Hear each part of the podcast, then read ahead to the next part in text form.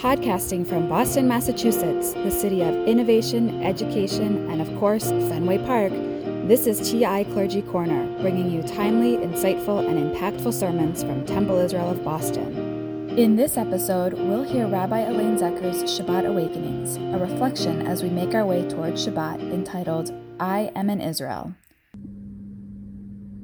The name of the final portion of Genesis is called Vayechi. Jacob lived, but it speaks about the preparation for his death. As we know, Joseph has brought his whole family down to Egypt. They live segregated in an area called Goshen. They have been well taken care of by the most powerful member of their family. The time has come for Jacob to plan for his death, and more specifically, his burial. He summoned Joseph and made his request. And when the time approached for Israel to die, he summoned his son Joseph and said to him, Do me this favor. Place your hand under my thigh as a pledge of your steadfast loyalty. Please do not bury me in Egypt. When I lie down with my fathers, take me up from Egypt and bury me in their burial place. He replied, I will do as you have spoken. And Jacob said, Swear to me. And Joseph swore to him. Then Israel bowed at the head of the bed. Jacob, the patriarch, the one who escaped from the land of Canaan with his life because he stole his brother's blessing, the one who met and married Leah and Rachel, the one who returned to the land with his expanded family of many sons and one daughter, wanted to make sure that he would spend eternity cradled in the land of great promise. Even in death, he was drawn to return and to link his eternity with his ancestors. Israel has that effect of connecting time and space.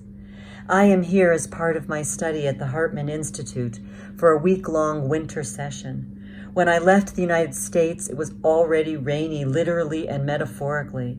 It had not stopped raining, and that seemed fitting for the turmoil in the world.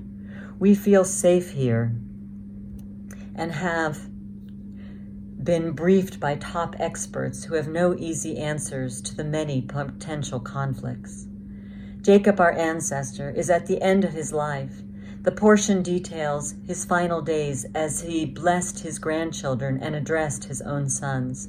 In this way, he was composing his own eulogy of the life he lived as we end Genesis and prepare for the beginning of Exodus, the story of how we form as a people, grow in strength, overcome many obstacles, and receive a blueprint for existence through the Torah.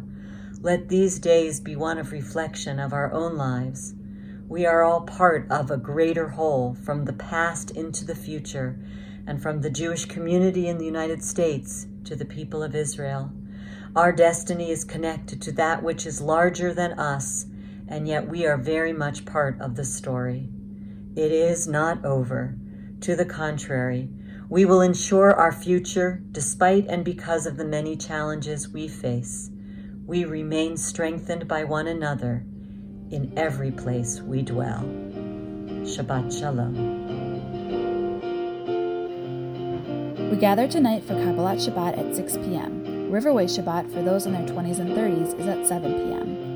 Shabbat morning begins tomorrow at 9 a.m. with a short service and Torah study. Tomorrow morning, we will celebrate the B'nai Mitzvah of Jaden Quinn Morris and Isaac Patrick Morris. Thanks for listening to TI Clergy Corner.